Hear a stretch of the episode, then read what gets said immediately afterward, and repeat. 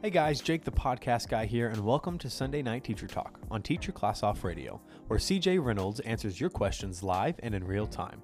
You can participate in the show every Sunday at 1 p.m. Eastern Time on the Real Rap with Reynolds YouTube channel. If you missed the live show, don't worry. Each episode is uploaded the following Monday to Spotify, Apple Podcasts, and wherever you get your podcasts. You can also join our Facebook group to communicate with other educators from around the world. Now, on to the episode. Just like that, there we are. Oh, you you just cl- clomping things down, lady. Look, we're out of we're out of whack. We're trying something new here, gang. Welcome everybody. Um, I'm so glad that people are here. Um, because it is it's so nice out here. I don't know if it's nice in the rest of the world. Someone said in Ohio the other day they had snow or something like that. Yeah, when I was doing like the meeting for uh, Get Your Teach On, they were talking about how it was snowing there or something. I was like, nope. That's terrible. We finally got we finally got out. So because it's nice, I mean, like this morning where um, still doing church online. Then we went to. Uh, eh, could you, anyone let me know if this is echoey too? The other week we had problems with echo, so Well, look at the Um, just let me know. Uh, I, babe, you know I can't multitask. You know. I know, but I'm not there. All right. Um. So we seriously, bro. you know I'm in the middle of this. He has to go to the bathroom, I guess. it. So uh, we haven't trained to use our dog to use the toilet or urinal yet. Um. So we were. Do it was church online. Then we went to. Uh, we were just going to Home Depot real quick. Not a sponsored ad, by the way. But if you know if you're out there, hit your boy up. Um, and we saw like this farmers market. So then we stopped and then we like met people that we hadn't seen in a long time. And then I was at Home Depot and I was trying to get in and out real quick. And then some lady stopped me and wanted to have a grass seed conversation, which look, I'm always down for because I love grass seed. So it's like, let's have a grass seed conversation. So we did that. And um, it just took longer. And then I realized I was starving to death. So the not so secret wife like whipped up some. You really just gave everyone a full, I did. I wanted them to know warning this is our, real. what happens at the rap. happened at the Reynolds house this morning. That's, You can make a real quick sandwich too. I could. you were like a pork egg and cheese. I, You were like a short That's like a Jersey classic. I have to know how to make a pork roll egg and cheese very quick. It's like a, the a Jersey on the double. Like you just like it was like you just whipped out some pork roll, egg, and cheese, and then we ate it super fast. Well, Anyway. here. I didn't even eat it yet. Um, you, you can get to it. I'll let I'll Thanks. we'll, we'll make time for you to be able to eat. Um, oh my gosh, something I heard this week I want to say before as we're getting started here uh, is you know I heard a quote this morning um, that was from my mentor's mentor, and I, I wrote it down. He said, "Just because something is valuable doesn't mean people will see the value in it, right? Just because something is valuable doesn't mean that people will see the value in it." And man, that just hit me. That's like, how many times are you in school? Are you in a relationship? Are you talking to someone? And you're like, no, this is really important. We should have this program. We should focus on these students. We should um, put time and energy into this initiative. Um, and but no one else sees the value, right? I, I spoke I spoke at a school, and I'm this is not a slight to them at all. Spoke at a school in the fall, and um, they I was running. This is my mistake. I was running off Google Slides instead of running off something that was downloaded. Had a video in there that was linked to YouTube, and it wouldn't play because the school would not allow the school would not allow the teachers to access YouTube, um, which I just thought was like. It, so it didn't work, and all the student, all the teachers in the whole room was like 500 teachers from the district in this room, um, all laughed because they were like, "Yeah, this is a thing that's like this is you know it's valuable. YouTube is a valuable tool, right, to use in the classroom for like a thousand different reasons." Um, but just because we see value in something, just because we know it has value, uh, we can't make other people see it all the time. So with that, look, I'm, I think, you know, let, let's let's let's make this transition. Um, it's a Sunday afternoon, Sunday morning, Sunday evening, wherever you are in the world. And uh, we are trying as a group to bring value to one another. So I thank you so much for being here. My name is CJ Reynolds. Um, and uh, if you've not been here before, look, and you're wondering, like, what the hell are we doing? Look, we're just a crazy group of people that meet every Sunday, and we uh, we talk about teaching. And what we're trying to do is help one another be the teachers that we're called to be. this is not the only thing we have going on, um, but it is for sure for the last almost six years we've been doing live feeds, uh, which is crazy. So, um, you know, people have been showing up here for years, but if you're new, awesome, welcome. Everything else that you could possibly need to know about us is at uh, that's the wrong one is at realrapwithreynolds.com. Um, if you want to get private mentoring, we can do a phone call. Just go over there. You can sign up for it. You can get um, there's a little bit of resources over there, but we're working on getting a lot more. There are you know links to everything from my book to everything else. What we're trying to do is like create the most amount of stuff that we can to help teachers not just survive the year but thrive the year. So with that, uh, we're gonna jump into it. Are you ready? Yeah. First Let's do it, lady. First question comes from uh, John Lopez. He's asking, "What would you have taken off of teachers' plates this year if you were an administrator?" It's a great question. Oh, that's a great question, dude. So if no one, I would say follow John Lopez on social media, but I don't think he does a whole lot. he's a, he's an analog dude. Follow, you know, he, he could start a newsletter though, where he would like hand write you a letter every month and send it to you. Mm. Let's see. I think. I'll tell you what, John. I, I am of strong opinion that if you've been teaching something for three years, uh, that you shouldn't have to submit lesson plans anymore unless you unless the admin deems that you as a specific individual really needs it. I think the time that teachers spend look, I think planning lessons is utterly important. I think that coming up with in- interesting lessons, with tying them to the curriculum, with having a scope and sequence, with all all the things like that stuff's important. The formality of submitting something that I would say most schools do not look at. Have access to a lot of schools at this point. I get to talk to a lot of interesting people in, in administration, and most people just don't read lesson plans. And why should they? Because it's a waste of your time. Um, it seems like it's a it's a it's a cover your ass kind of a thing rather than something that's important. So I think uh, forcing teachers' hand at submitting lesson plans is something they could take off their plate. And then it's really, uh, you know, John, I think it's going to be different for schools. But here's here's one thing that I think would be interesting if admin did. Our new administration this year threw so much at us that they, we had to do, and the funny part was that we would get into these meetings and you'd be in there with like the curriculum, the guy who's like the curriculum developer, curriculum coordinator, and he would ask for something and by a certain date, and it's like, well, how how are we expected to do that when we have this other thing due that day that the assistant principal gave us to do? And he was like, oh, well, I didn't know you had to do that. And it's like, yeah, we've been doing this all year and we have to do this thing. Oh, all right, well, I'm gonna have to get back to you. So when one hand doesn't know what the other one's doing at any given moment, um, I think a lot comes down the pike for teachers to do. What I think would be really fascinating is I, I would love to see uh, someone from administration that's giving a lot of stuff to do. And this isn't like I'm not trying to dig. I'm not trying to catch anyone in anything. I just I enter into most things with curiosity. I would be curious to see how do you all think this should happen? How do we work this? How do we get it all done within school hours? So, really, think about if teachers didn't have to work on stuff on the weekends or after school or early in the morning. If you just could stick to your contracted hours and get it all done, what would that actually look like? Now, look, I do stuff outside of contracted hours all the time, but I do it because it's fun. I do it because it lights me up. I don't do any, I'm not getting back to emails on the weekend. I do stuff that's like trying, I don't know, stuff that I think is entertaining to me. Um, but it is, uh, it's, it's, that would be really fascinating to me if someone could, could map that out for me. What you got, buddy? Oh, our next question comes from Steph Shook. She's asking, how can you have confidence with your that your students will pass the EOY um, end of year test when every indication says that they won't? Practices and pre-tests, etc. So, Steph, I think sometimes it, it really comes down to like um asking yourself how important that stuff is. Is is the end of year test important? And if so, why? Like is it is it so and, I'm not saying that's not, right? This isn't like a, a pathway to to to going against the grain here. Um it's just getting real clear on like is this assessment worth it? Is the pressure I put on my students worth it? Like they, they're actually getting something out of this. This actually has some value to it. Um, or is it not? Like, is it just op- like obligatory?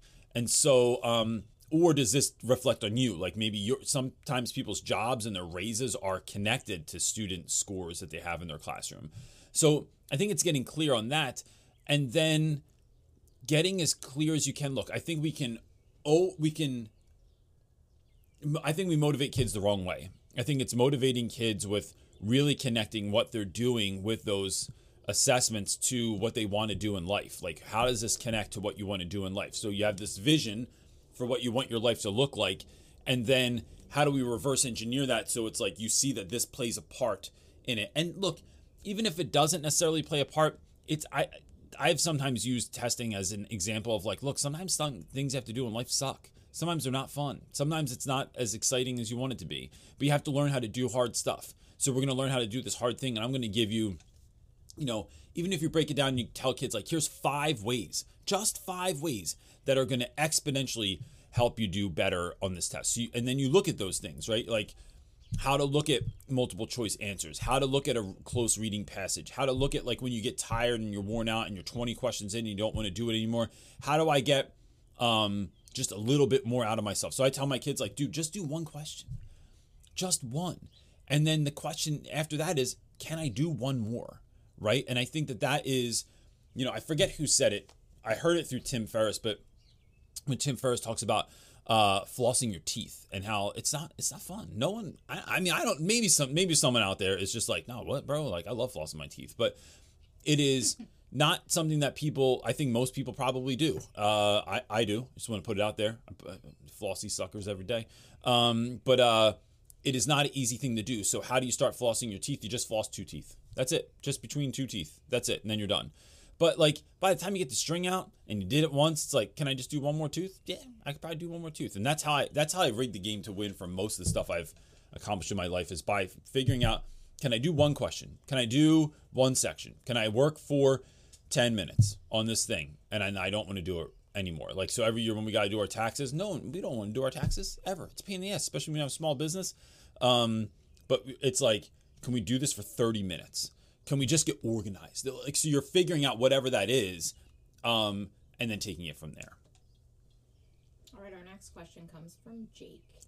Uh, what are some fun, creative ways you all have seen schools drive family slash community engagement? Oh, Jake, that's a great question. I, I think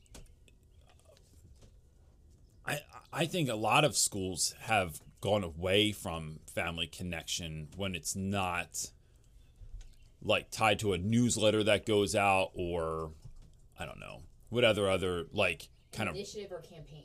Yeah, yeah, right. Like, innate, but you're not just like involving parents and what they're doing. I'll say some, I'd love to know what other people are saying about this too. So if anyone else can speak back to Jake, um, I'd love to hear what y'all are, are thinking about. But when I think about it, I remember like one of my favorite. This is such a simple thing. One of my favorite things I ever did with our kids at their school was one, of course, going on class trips. But that, but we all know that teachers pick very certain teachers because you don't want to take any people that like you can't trust or that you think you're going to be out of pocket on a class trip. But um, I love taking class trips, but I think going in and reading to our kids was one of my favorite things ever.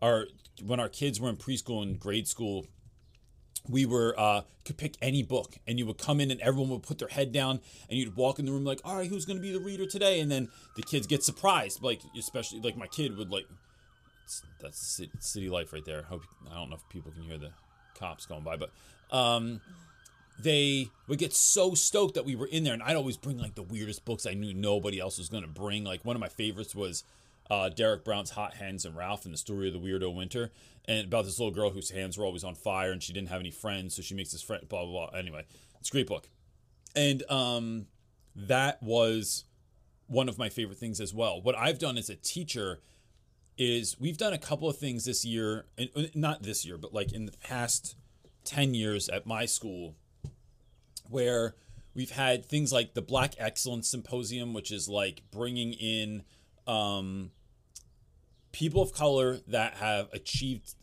some level of success in something, right? So maybe they're a contractor, they're an entrepreneur, they're they own a small store in the community, they're a recording artist, they're a dancer, like what a writer, whatever it is that they do. So you're bringing in folks to talk about that stuff. I think and we've had parents be a part of that also. We've had career day where we have people with like really interesting careers come in and talk to the students about like how they got there and what their story was. Um, I've had tons of people in for my hip hop class because uh, for those of you that don't know, I teach um, history of hip hop is a is an elective that I teach, and so I it's really big to me. It's a really uh, of a lot of importance anyway for me to have other folks come in because I, I, grew up in Haddon Heights, New Jersey, um, a 45 year old like white dude, like, and so I know a lot about hip hop, but I don't live hip hop. I appreciate hip hop. So what I wanted to do is have folks that come in that have lived hip hop, and so that might be folks from the neighborhood, entrepreneurs from the neighborhood, artists from the neighborhood.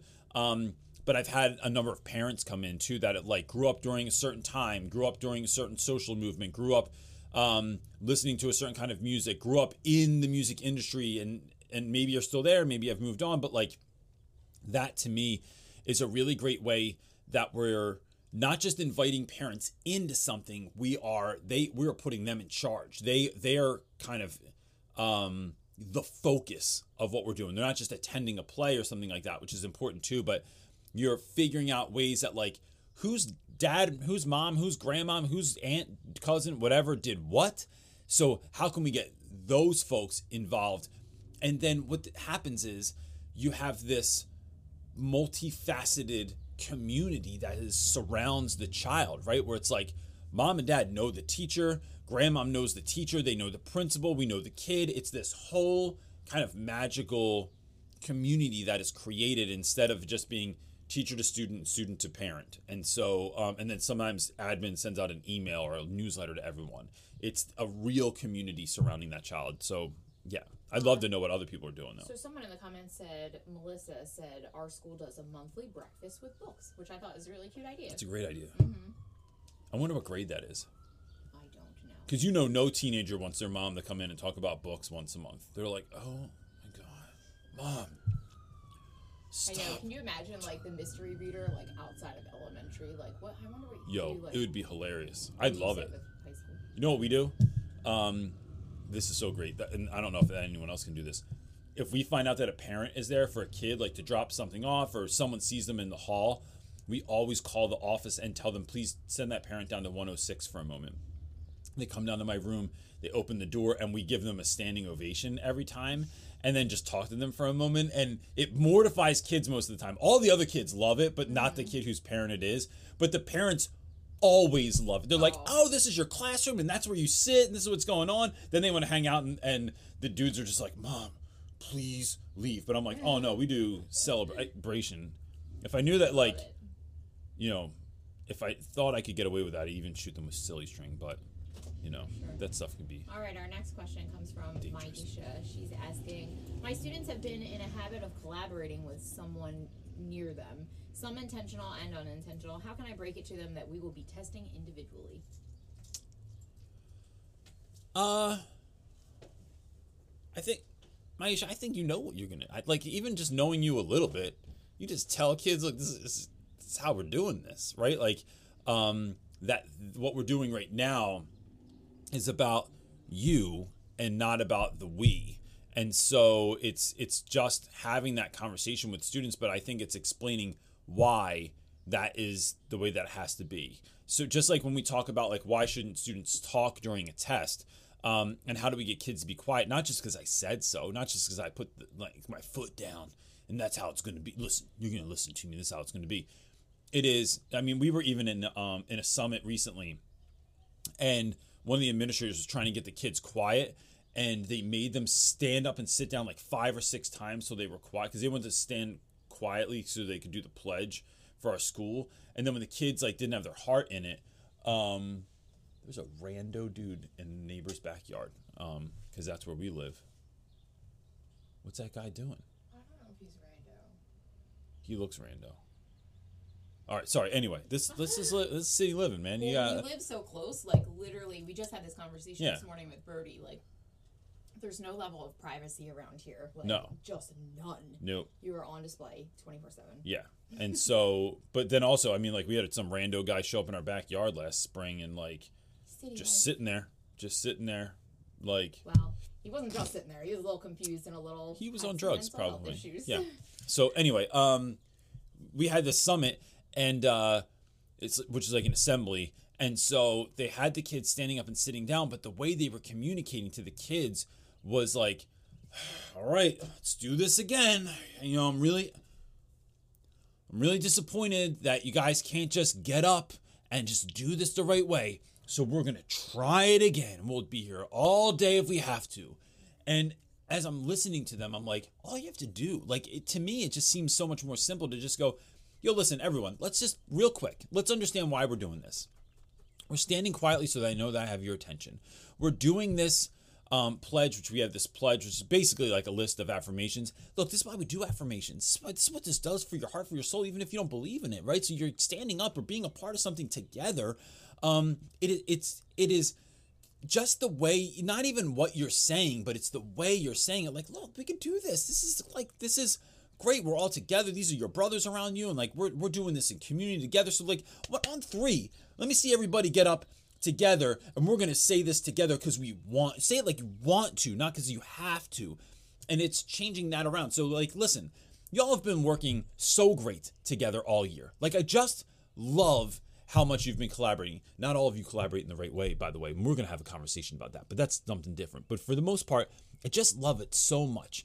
But for this test, now sometimes, right? Sometimes there's a Marvel movie and we got the Avengers all together. Every once in a while, though, Captain America has some kind of solo journey that he's got to go on. That's what we're going on right now. We're going on the solo Captain America journey.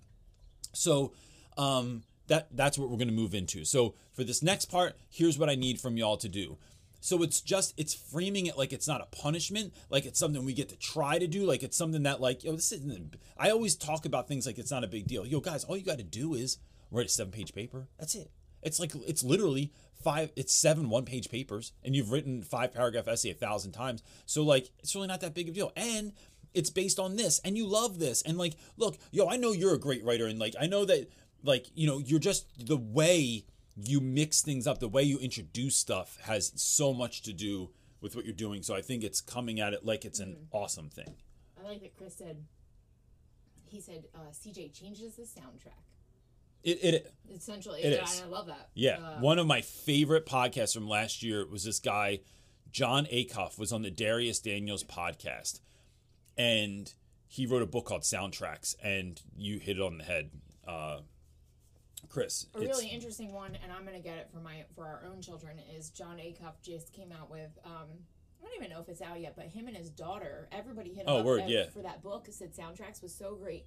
They requested one for like teens, um, and so his teenage daughters and himself wrote a teen version for kids. So yeah, we're gonna read that book uh, in our household with our kids, but Yeah. it just could be interesting. Jon Acuff is uh, it's. A C U F F. He's really Oh, Chris Carson said I love Jon Acuff. Yeah. fascinating. I, I he's one of those guys that got put onto by Dharius that I was like, how did I not know this guy Yeah. existed already? Like, so anyway, right. Speaking of Chris Hit it. Carson, his next he is next on My the, man. on the uh, in the line. Um, his question is, who is your your USFL team? Uh, that's United States Football League. I had to look that. oh, up. all right. Uh, uh, the Eagles. I don't know. He, Is that it? Is I that- know that's the NFL? NFL, babe. Um, I don't even, who's in the USFL? I didn't know that was a whole other team. Oh my goodness. let's go back. If we could we have um, maybe I can do this. Uh, no, I was gonna do. don't take time to figure. Look, I was gonna do Chris, something I'm fun. sorry to disappoint you. I don't think we have an answer for that one. Chris, I grew up playing sports and being, even though my dad was a coach, I played right field every day. Every single time we played, right? There was no hope for me, and I was afraid of the ball. I should have been in right field. I actually should have been doing. I should have just got snacks for everybody. And I found out in high school that uh, that you could be cool. You could be in a terrible band and still be cool, right? So that's what I did. I played in terrible bands and got cool from it, and I didn't have to ever hit or catch a ball. Um, I was so bad at basketball, in fact, and I tell my students this every year, that I remember being in gym one time, I think it was in 10th or 11th grade, and they were picking teams, and it was all my friends. And they go, Yo, look, we'll take Reynolds, but um, this actually happened. Someone actually said this. We'll take Reynolds, but if he hits the rim, we get a point. And everyone, I remember people going, "It's fair enough. Fair enough. Yeah, that's fair enough. That's fair enough." Um, so I don't. That's why I don't pay attention to He sports, said- except for the Chris Eagles. Said, uh, we got the New Jersey Generals or the Philadelphia Stars. Look, we're just gonna go with Philadelphia Yeah, we're too Stars. close They're to my favorite team in the world. I actually, um, Philly to not be a Philly. I was thinking about getting a tattoo on my chest. It's just All right. ridiculousness. Okay, our next question comes from Sophia. Uh, taking my last teacher certification test on Tuesday. Any tips for going in confidently? I'm not the best test taker, and I'm feeling pressured to pass the first time. My job wants me certified ASAP. So, you know, I'm gonna say this, Sophia. Let- Let's go. Let's go woo woo for a second. I am really into um, sort of that soundtrack mentality, and like I don't speak things into my life that that I don't want it to exist. Look, I'm not good at a hundred things. Some things I gotta admit to, right? Like that's why I'm not in a men's basketball league because they would just be like, "What's wrong with this man? He is uh, he he keeps hitting the rim and going point and it's like no sir you have to get in the hoop um but i so i know what my strengths are i know what my weaknesses are but i just don't speak things into existence like i, I just walk into stuff like i got it under control right like like i just got it handled um i don't know if i have it handled i don't know if i have it under control like when you go and speak to schools sometimes I speak to schools and they're stoked that you're there, or you're there at the right time of year, like beginning of the year. Everyone's like a little bit excited, and you keynote, and it's like, oh yeah, it's great. Um, and then other times you go in and it's like when I spoke at that, yeah, I went to that principals uh, thing down Atlantic City, and it, e- like literally every administrator after the last two years, they're just like this. Are you talk? Oh, you're ta- oh, you're beginning. Go ahead, go ahead. They were not having. I had a couple people afterwards come up, but you could just tell like the vibe of the room Yeah, I think everyone was strained. I don't care. I go in there like I'm, you know, throwing seven different kinds of fire around the room, I man. think Like, that's true, and that's the way to go in. But I also really think that like don't don't take that pressure from your school. It's like great, they want you certified, and that's great, and you're on your way, and you're going to do it, and in the time and the pace that it takes you to get it done, and you'll get there. And if they're impatient, maybe that's not a good place for you. I don't know. But Yeah. that's that's my feeling on it. I think don't don't take that pressure for them. That they're trying to give you that gift of pressure. Say no, thank you. I'm gonna go in there, be confident, take the test. yeah, And if you have to take it again, oh well, who cares? CJ had to take it again. You took a couple tests multiple times. Didn't. I took one test multiple times. I failed to practice the first time. That's what I mean. I That's because we were going to Puerto Rico. That's an excuse I give anyway. But Test taking is just it's you know test taking is or not. My, it's like, not my jam. But I go in there like, if this is for me, if this is what I'm supposed to be doing, I'm gonna pass this test. No problem. I just Wa- like watch this. I think that, and then don't take the pressure that the other people Yeah. are, and whoever's giving you. I just anymore mid forties. I have learned so much in my life, and I'm gonna curse. Uh, I just don't take the shit that people try and shovel at me anymore. I just go, no, Yeah. thank you. It's like they're giving you a gift, and instead of taking it, you go, no, whoa, whoa. Yeah, I just go, no, thank you. It's just like when some 'Cause I uh, don't have to take it just because you want to give me something does not mean I have to take it. something that got put on me. This is slightly different, um, but don't take her question off yet. Um, somebody, I don't know where I heard this, but they were talking about negative talk, right? So like when someone t- talks about you in school, um, so my there's someone on my administration. I won't even put them on blast and say what what position they have. Constantly talks about me in meetings and says negative things, like they can't stand me. And I'm like, for, but you know, I love when people love me, and I don't like when people don't like me. So it bothers me. But so what I told my friend who kept telling, like every time we meet, oh, oh so and so was talking about you again. They didn't like this or this or this or this. And I go, I said, wait, they told you. They didn't tell me. So don't tell me. Like, I, I don't want to know unless if they want to come and have the hard conversation and confront me with some stuff, let's go. But like, I don't want to, like, they told you, they didn't tell me. Let's keep it that way. And I, that was told to me by someone and it has worked like wonders. Um, so anyway, that was just a side note. Other than that, Sophia, best of luck to you. And look, if you need help, um, or if there's a specific thing that you're struggling with, you don't know what to do, um, yeah, go in the Facebook group, uh, Real Rap with Reynolds Teacher Talk. If anyone's not in there, it is an unbelievable place to go and to meet people and to hang out and, and learn from folks. So please head over there and, and, and do that. Yeah, it's a great group. Um, this doesn't have a cue, but I'm gonna go because it's Do a it. one. It says, uh, Gina's asking, do you think students have too many classes? It would be like us going to eight professional development sessions five days a week. Gene, I think school is long for no reason. Um, I I, think it's I- long for babysitting. it's long for babysitting. It's not or like childcare, I should say, not babysitting. doing anything that long where you're you're not working you're consuming that much i mean there is some like you're doing work you're doing activities things of that nature but like um my guys come to school at 7.45 in the morning class starts at 8.05 they're not done till 3.30 with a mandatory mandatory after school activities. so they have they if you don't sign up for a group they will just put you in anything that they want to put you in until four o'clock, four thirty, something like that. We used to be there till five, and so I think that that's too long. Like you're young, and it's it takes all the fun out of it. So yeah, I do think that it's too much stuff. Now look, what do we cut out? I don't know how we divvy that up. I think that takes some like some dreaming and, and some some really looking at, at some of the stuff that we're doing. But um, yeah, it's I, I do, and that's a whole. I could go I read a whole hole. article that, that this morning um, on I think it was WeAreTeachers. They pump out lots of articles. Mm-hmm. Those guys. Um, I was reading an article and they were talking about how like kindergarten, like same thing. It's just like too much rigor, too much academics. It's like we're missing the developmental play and the off time, and I think people forget how important that is. And I think that that's so important for that kindergarten and really young age. But I also think it's really still important for It is. uh, teenagers. When I when I was in high school, as soon as you were done eating, you could go outside. Mm-hmm. My students are never allowed outside. We go outside, um, and if we are if we I took my students outside the other day to make a fire in the parking lot, um, and I'm going to say that without explaining it because it's even funnier. But uh, we were in the parking lot, and every other kid is at the window. Like, what do they do? They got out. They're out there, and uh, I really think schools are very similar to prisons. oh Our no, that's a whole. I, look, that's Look, a whole I'm gonna say it. I'm, Look, I'm I'm not afraid. I wish I wish people could see the level of sass on your face sometimes when you say things. Yeah, I have to just- figure out like you just drip sass. when I'm done, like or not done, but when my kids don't need me to homeschool and raise them as much, I like wonder like where will my passion? Where for you taking that fire? Yeah, exactly. You right out now, it's for my own. It's kids, gonna be but mm, real rap with the Reynoldses. No, Real rap with Reynoldses is no. both Okay, of us. you ready for another I'm gonna make a black and white face to you too. So did you answer that? Is I that did. a yes? Yes, it's too For long. sure.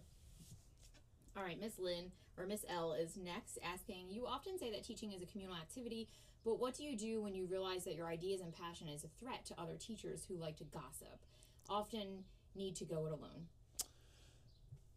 That is a great question. Uh, teaching's weird like that, right? Like you do something awesome, and instead of people celebrating it and getting all stoked about it, it becomes like a competition or like what it is. I think a lot of folks, and I think this is true in life, right?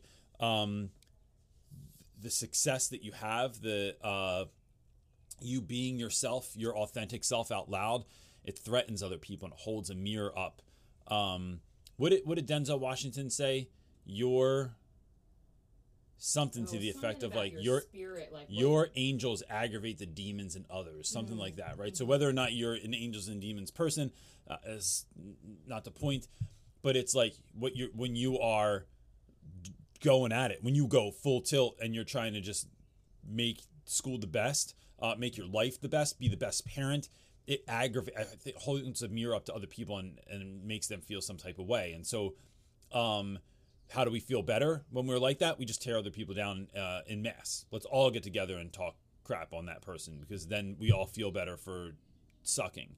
So, um, and not even for sucking because I think that a lot of those folks are lying to themselves that they're not even probably doing that bad of a job most of the time. So, I think community teaching is a communal activity because otherwise, I, I think you need people to share your wins with and share your losses with. I will say this year, um, I have felt there is a there is somewhat of a community at my school. Like I, I spend my first prep of the day with uh, these two women that I teach with uh, in the art room, and they're really great, and I love hanging out with them every day. Uh, I really, really love my co-teacher, and I don't talk about that enough. But she's been with me for three years. Miss C is amazing, um, and I don't use that word very often. But Miss C is truly amazing. Um, and I have other friends at school, but like not like I've had in the past. But I'll tell you what, like today I'm going to call my buddy Cho, and uh, who I used to work with, and she's up in Boston, um, going to school up there, getting her doctorate. But like that's still who I tap into. Um, that I tap into having like a, a therapist, tap into having a spiritual director, tap into having like there like certain friends that I go to. So that's that's something also. They don't even know they're they're always part of my team either, right? They are though, and that. But then in school, it's if you can't find people, you have to. I think the beauty in that is that you have virtual. You can find people virtually to connect with as well, and and um, you know. And your crowd doesn't have to be huge. Now, how do we change that dynamic in a in a school? I think I think we can. It's about knowing who you are, knowing what you're about, and knowing what you want. And then when other people do cool stuff, like so I've had folks that that diss me hard, that don't like the noise, the distraction, the chaos, the stuff that we're doing in class. They, they don't like it. Every year there's somebody. There there is. Or a few. I could, eh, but then they'll do something cool in their class, and it's like, all right, now I have an opportunity here. I can either be like, well, you didn't like what I did, so I'm not going to go to what you did. I'm not going to support you. Or you show up and you give them the sonic boom of love, and you just like, you just like wear them down with love. Yo, what are you doing? Yo, I saw that mural you made in the hallway. Fire, fire like loved it. Oh, your door decoration, amazing. Um, yo, I was at the copy machine. I saw like one of your copies come out. I just love the way that you like are doing that, and it like speaks to this. I love how you're doing this for kids all the time. It is because then what happens is I think when we love people out loud, it makes it so uncomfortable for them to diss us now. Like now you're going to go to a meeting, and if you do, that's on you. Like I, I like I, I'm, I am uh, independent of the good opinion of other people. You go do what you want to do, and I don't even want to know about you talking about me. But like, even if it gets back to me, it's like, I'm sorry, I'm sorry you feel that way. I'm just going to keep showing up for kids every day but when we celebrate others it's real. I think it i won't say it makes it impossible for them to still hate us but it makes it real uncomfortable i think for folks to be like oh and i just know that from experience. Like if i've ever like talked crap on someone and then they like will say something nice to me or compliment me on something it's like oh oh you're maybe you're not the way that i thought you were. Maybe like uh i don't know. I think that shifts things.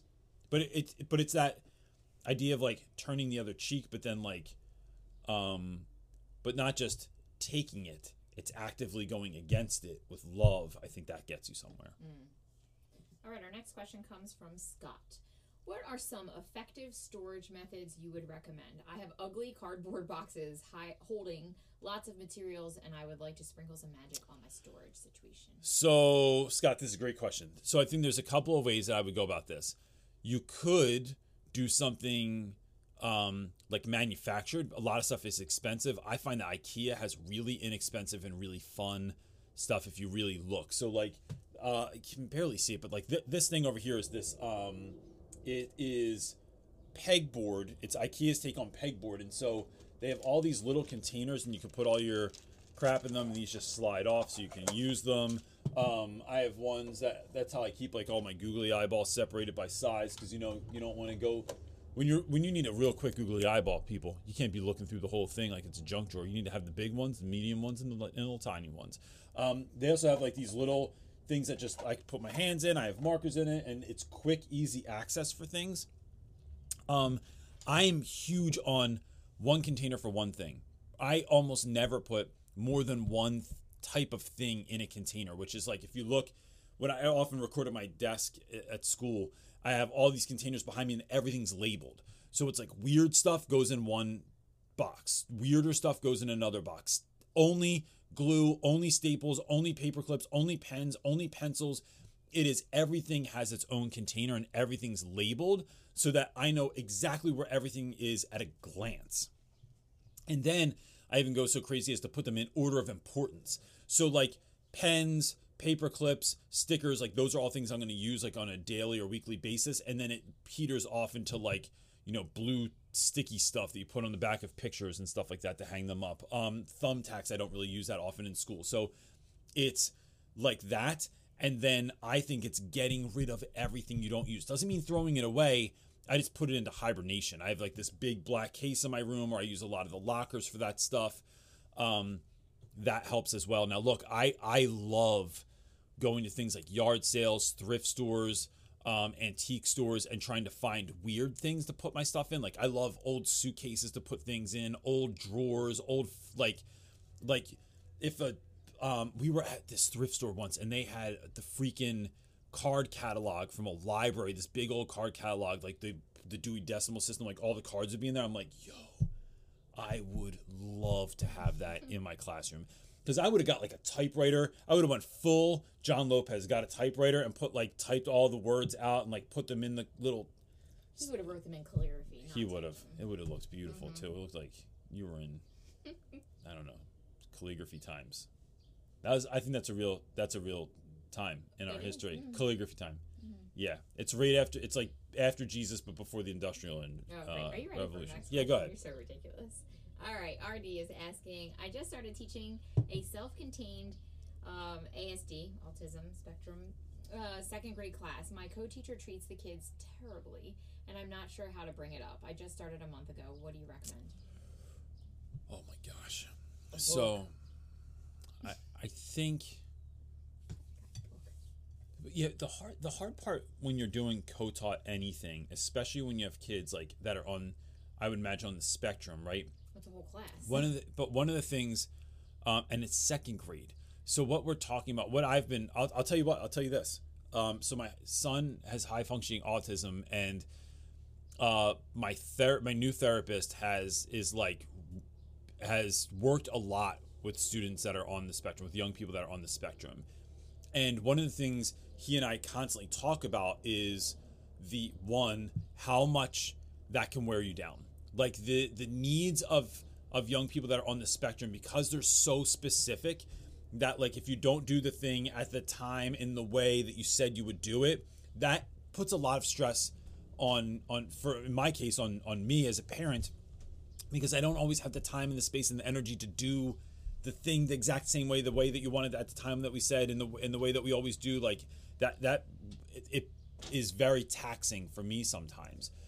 The other thing that we're trying to figure out lately, and I've been talking to him a lot about, is what is what is the autism and what is being a teenager. And so in your case, what is being autistic, what is having being on the spectrum and having some of those characteristics and traits, and what is you're just being a kid, right? And so it is but if you don't know, if you don't have the training, you know, part of me just thinks like, why is someone in a co-taught class with kids that are on the spectrum if that's not your heart? That'd be like making a special ed teacher be Yeah, a special ed because teacher because it's because people get put in those I know, classes. I know, It's and very- it, that's a real shame because it really you need to have like you need to have the heart for the specific types of kids that you're really teaching. need a lot like a, the asd kids like they need a lot like of help and walking through Yeah. and all of this stuff it requires like my day at home because of that is very very busy and structured Yeah. and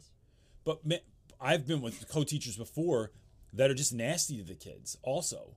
And so it's like what do you do with well that's that? what i'm saying i think some people are just So some of the ways I've gotten around that is look, kids are going to have to grow up with people that aren't nice all the time, right? They're going to have to get through that. Now look, that's not I'm not just saying like don't do anything, that's just one thing, right? What we started doing was splitting the class. So we would um like when we come in you're to do whatever the, the do now is the bell ringer then i'm to do vocabulary then you're to do this part of the lesson then i'm to do this part of the lesson so that there's the lead teachers changing and so kids are getting an opportunity to see some of that stuff um, and and that that helps i think sometimes it's talking to administration it's talking to i don't think i've ever sneezed on this podcast ever in my life i just thought there you go first time for everything Welcome to spring. Um, I think the other piece is I have gone to administration. I have gone to the special ed director. I have talked to other people about like, is this the best fit? Um, not like I'm telling on someone or ratting someone out or whatever, but it's like doing that. Um, sometimes it's having the hard conversation. It's saying, hey, look, I noticed, I feel like, let, let me just tell you what I feel like I'm seeing. I feel like sometimes I see the kids ask this question or they do this particular activity or they do this thing. Um, and it really seems to bother you. And I'm curious as to like, you know, would you like me to take that part over? Like, do you want to talk about that? Like, what is that about that that that is so bothersome to you? Or I- think that that can help too because you're actually you're addressing the situation. I think sometimes there's no best way except the, for the direct way to handle a situation. It's having the hard conversation. It's going to someone that needs to be gone to. It's it is something around that that is that is important.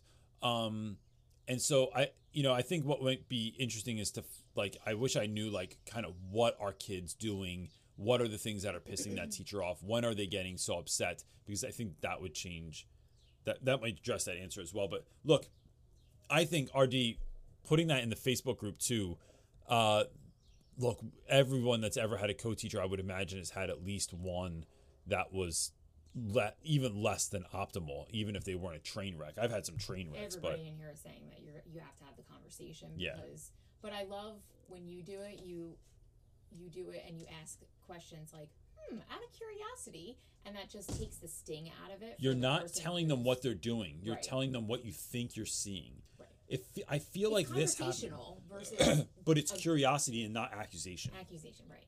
and that changes what I everything love. because then no one feels like you're coming at them it's like no i just thought i was seeing this and they might because Mm-hmm. someone might go no i don't how many times do you say you'll say something to me with a certain tone of voice and i'm like i don't i don't really i don't like the way that you're saying that to me Well, right you now think I have a tone when a lot of times I'm just getting excited. but that's I what am- happened right so then i go oh but if I, and then i have to take you at your word right i'm not gonna Because I'm a pretend. little Mexican, so like I get a little, I get a little excited. But but but even that being said, like it is like I I can't in my head because I could go in my head and go, "You're not though. You're lying to me right now." Yeah, and it's to like the other person. it's You're like, all right, I'm going to move forward. Like you're telling the truth. Like you don't have a problem, and that we're we're good. And you were just getting a little hype because whatever the conversation was. So yeah.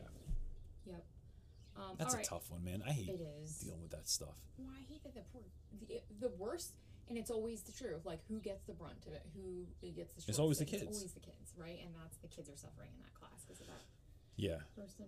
Okay.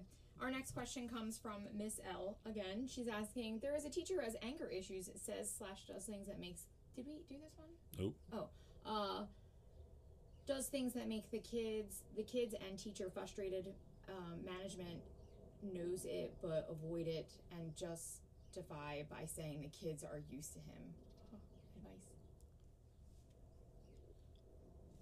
It's another like have the, I guess. I don't know. Yeah. God, I'll like. so there's a couple of things here. Um, when this sort of thing comes up, I I'll tell you what, I push administration on it. Like if I think that someone is just outright mean or rude or is letting kids they're letting kids get away with like damn near everything. Um like I've had this year teachers that like just let their kids like they leave the class before the period's over. So then they're running around in the hallway and they're acting like a fool in the in the hallway and wrestling one another and play fighting one another or actually fighting one another. Like it's it's it's a wild place this year.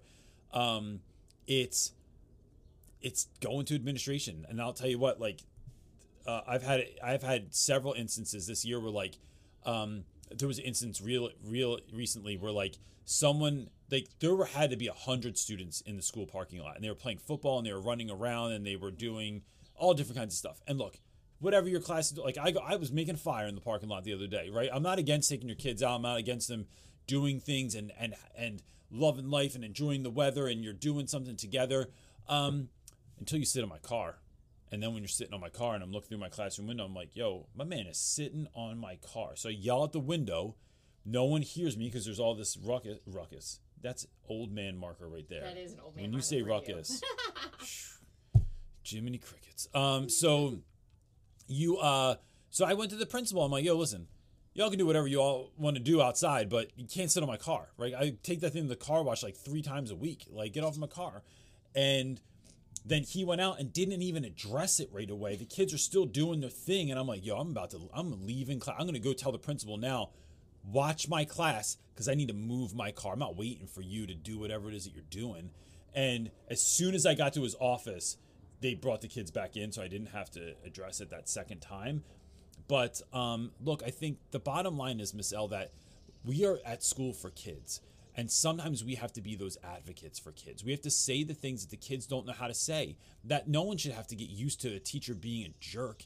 Um, that's like that's like we we don't want our kids to have to deal with any of that stuff. We don't have to want students to grow up being getting used to abuse. Oh, well, it's just verbal abuse and it's not physical abuse, so it's not as bad as the last time. No, we want kids to experience awesome all the time.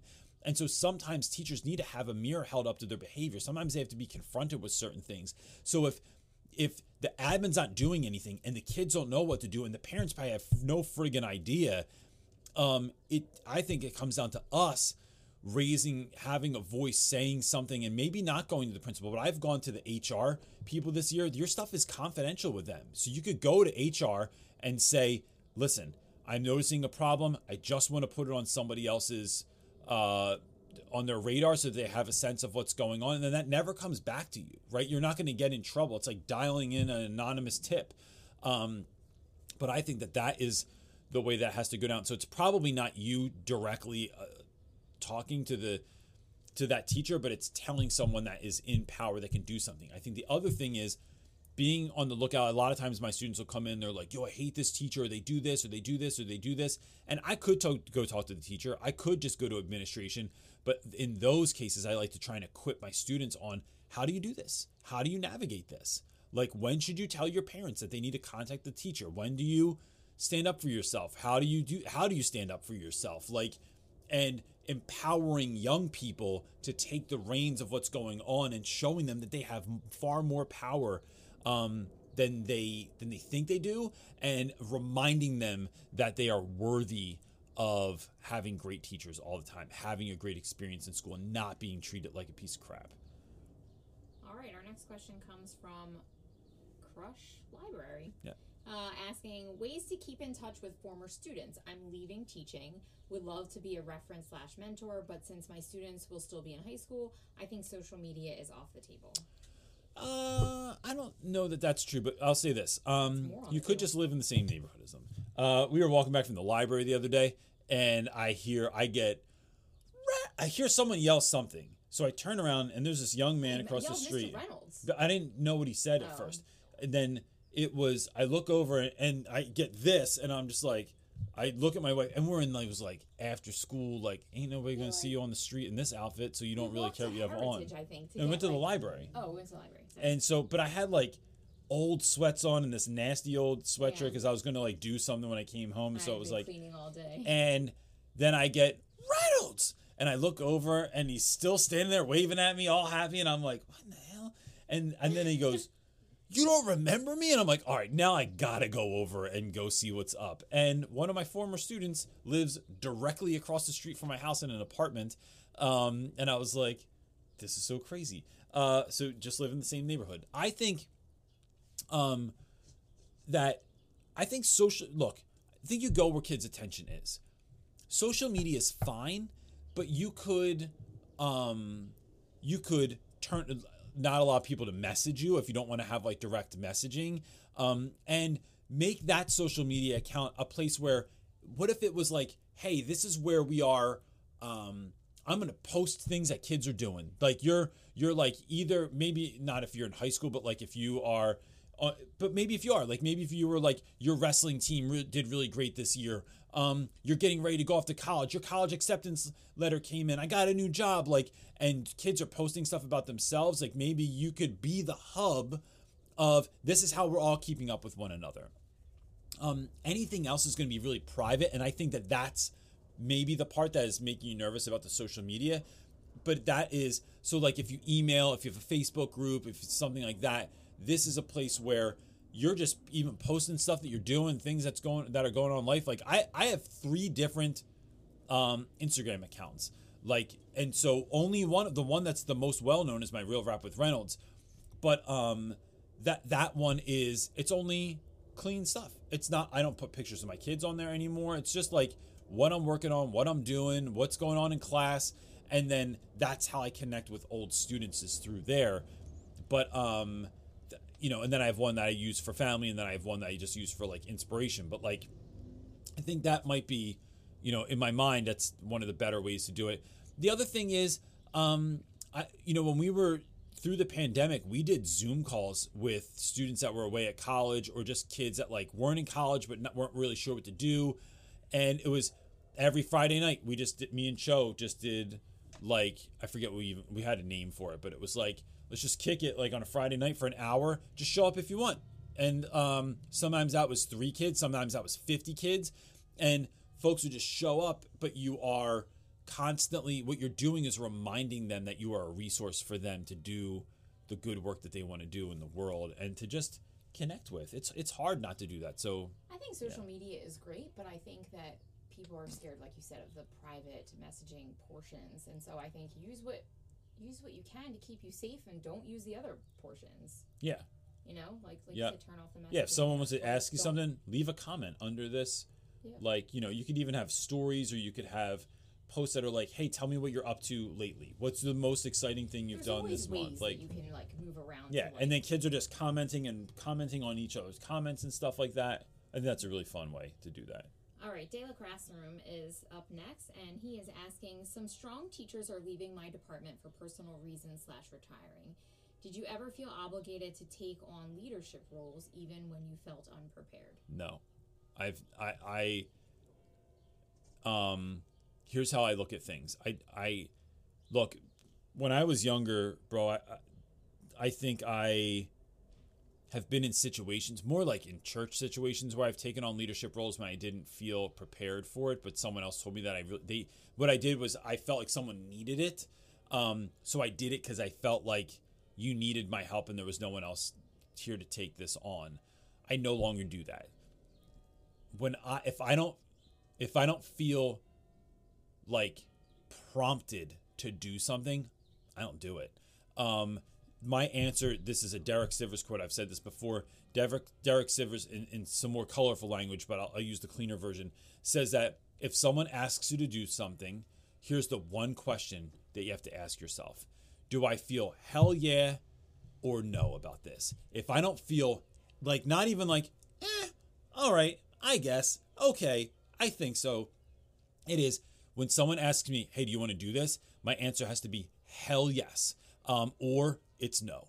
The end. I have I have too many things because when we start taking on roles and responsibilities that we don't feel called to, what happens is you dilute all the other things that you're doing. So now I am grade level leader, or I'm department chair, and or I'm in charge of the play after school or whatever else that I'm doing, and I'm that isn't something that feeds me. It's not something that brings me energy that I'm excited about it makes my classroom less. It gives me less time with my students, less time to plan things, less time to grade things meaningfully, less time to connect with students and parents and colleagues. So, saying yes to something else is going to mean saying no to something else, right? So, do I want to fill my life with things that I feel pressured into, obligated to do, or is it stuff that not just stuff I want, right? I'm not, I don't want to even be that self centered, but it is, is is this my assignment right? And so like it, my faith comes into play with this too of like is a person my assignment?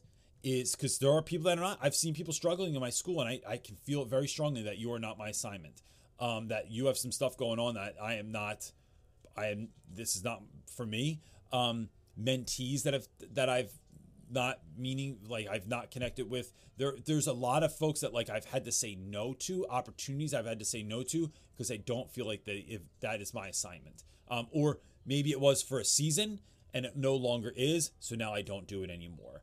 And that frees me up to really do the things I've been actually given to do. And so that's why I never feel I, anymore like I just say no to damn near I say no to most things I'm asked to do for that reason. Already have a very full plate. Yeah, because then you have to like I want to be there for kids. And if you say yes to a bunch of stuff after school and I'm not stoked about it, then I can't hang with kids after school. I'm no longer a safe place in my classroom. And so although it looks like I'm doing nothing, I'm I am. And y'all can think whatever y'all want to think about it, but like I'm over here doing the work I've been given to do. All right, our next question um, comes from Andrea over on Facebook. She's saying, I have an eighth grade student with ADHD who is very hyper and really struggles to stay engaged in class. When off task, he makes bad choices, such as attempting to stick a pen in the pencil sharpener. He already receives uh, flexible seating with an option to stand and breaks as needed. Any tips or suggestions on how to help him maintain focus? Oh man, Andrea, This is our life. this is these are my favorite students in the whole world. I think I just have a hard, first of all, can we just acknowledge the fact that every week Andrea asks a really hard but really endearing question, right? Like I feel like it's always like, and it's and it's with um, students that I have the most, like my heart is there, um, partially because I'm raising one of them um, in my own house right now. So, um, Andrew, I have a kid this year that I have a couple kids that are I probably have a lot of kids, but I'm thinking of two individually that they they can't sit still for anything. And when they sit down, they do this thing where they're so slumped in their desk and their leg and their arm over here, and it's just like it's in a position where I I, I like constantly look at them. I just think I would never get up again. Like I would be stuck there forever. Um, and that's just they, they're those kids. They're the, like they they can't they they, they are um like school as we know it is just not for them. Like they're they would be better served to be um in a, I don't know in the woods learning or something like that, right? Like I like like I'm not even talking about like a self-contained classroom. It's like let's let these guys loose to learn stuff, They to really do stuff, to run it off, to experience. Like there, there would be like that would be so fun. But we're not in that situation. So what do we do? The first thing that I do is I love them. I just so much.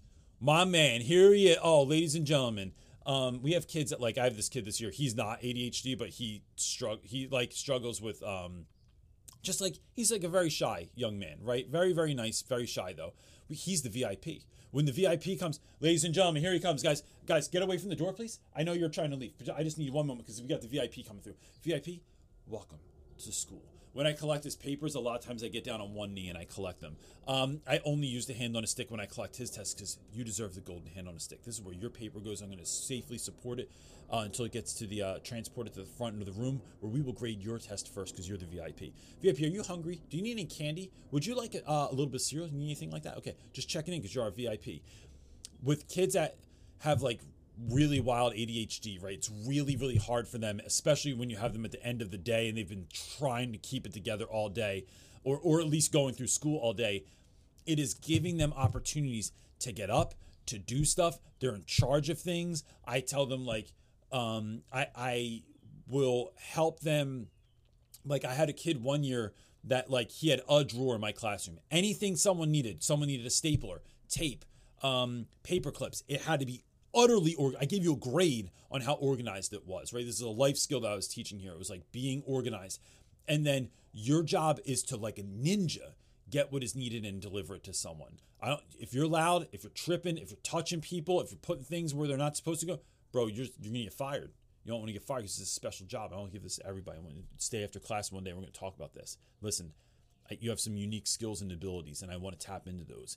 You have a lot of energy, right? Where a lot of kids are tired. I need you to use that energy to help me teach this class and to help these kids have the most success that they can possibly have in school. Are you down for this? Yes, Mr. Reynolds, I'm down for it. That's what every kid sounds like in my head. Yes, Mr. Reynolds, I'm down for it. All right, here's your drawer. Specifically designed this drawer for you. It's extremely organized. Don't let it be unorganized. I'm going to check it every week. I'm going to give you a grade. Do you understand what I'm saying? Yes, Mr. Reynolds, I understand. All right. So when when um, Mary, need, I don't know why her name's Mary. I don't think I ever taught Mary in my life, but Mary's in the front aisle and she needs a paper clip. Mr. Reynolds, do you have a pen or pencil? I'm going to give you the look. You got to be paying attention to me because I'm giving you the look. Now, your job is to get that pen and deliver it post haste like a ninja, right?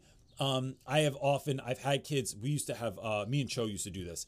We had a file folder that just had like a list in it and you had to like, it had a sign off thing. I would go, yo, uh, I don't know, Max, come here, bro.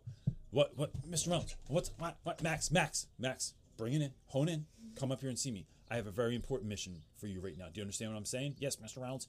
Okay, I need you to take this file folder up to Miss Cho. I need her to sign it. Do you understand? Yes. What room is she in? She's on like the third floor. Yes. So now I send Max to the third floor. Cho goes, Oh, we need one more signature on this. We need Miss King, who's all the way down in the basement of the school, to sign this as well. Uh, you- This is important. We need to have it done fast. So then We send Max to Wait, two. you just make Max waste all of his school time while you're teaching? no, three to four. No, because Max is already done anyway. Because Oh, he's okay. on twenty um, out of ten, and so you in these interludes, like it's everyone's done taking a test or a quiz, right? Max doesn't know what to do with himself now, so we Oh. Gotcha. send Max on errand to get, and he, we're just helping him out. He's Yeah. just expelling energy. Yeah.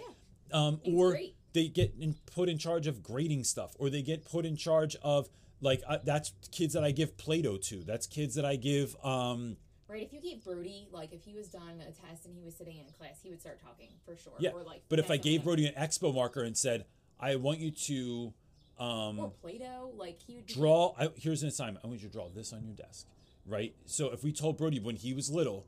And all his imaginary, my- our son calls his imagination his imaginariness. He still does it. We won't correct him because I think it's adorable. Um, and he used to draw all those pictures of like TIE fighters and AT-ATs and stick figures all fighting it out. And you were like, here's an expo marker. Whatever you're thinking of right now, this story that's going on in your head, I want you to illustrate it on your desk.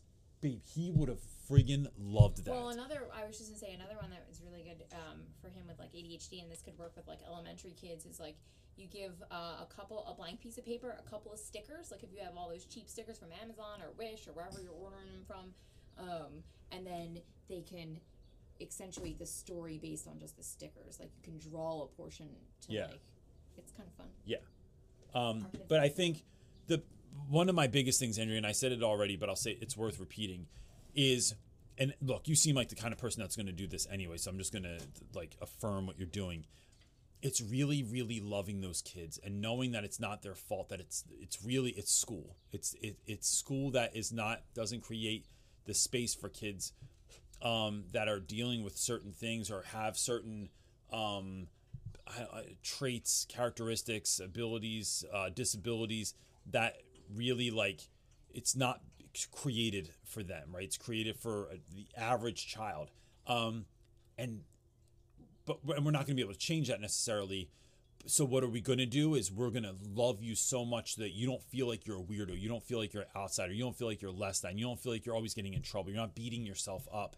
And so with those kids, it's like my classroom is a safe space, and I'm gonna love your face off, and I'm gonna make you feel accepted, and I'm gonna give you important jobs that I'm not giving anyone else, and it's on the low, and like we don't need everyone to know about this, but you're my guy, right? So when you come in my room, I real like if you need a break, if you're feeling some type of way, let's do something about that, or whatever it is. Like I just, I that's a challenge I love every year. Like I just never get. I see them come in, and I go, oh. Me. Kayla and I literally go. We go. Got one. All right. This this is one. This is one we got to keep an eye on over here because we're gonna make you have the greatest year ever. Um, because I think you're probably just used to getting in trouble all the time, and then you get after it. So, good. I mean, th- I, we're not good. There's a ton of questions, and I hate ending, but. Want to do one more? No, we good? I think we'll All right. good. It's Because then I'll just keep going and going and going and going. All right. So, listen, gang, I appreciate you all so much. If you need anything else, please remember go to realrapwithreynolds.com. I'd be happy to help you out with anything. You can just send us um, a message from there. You can get things that you need from there.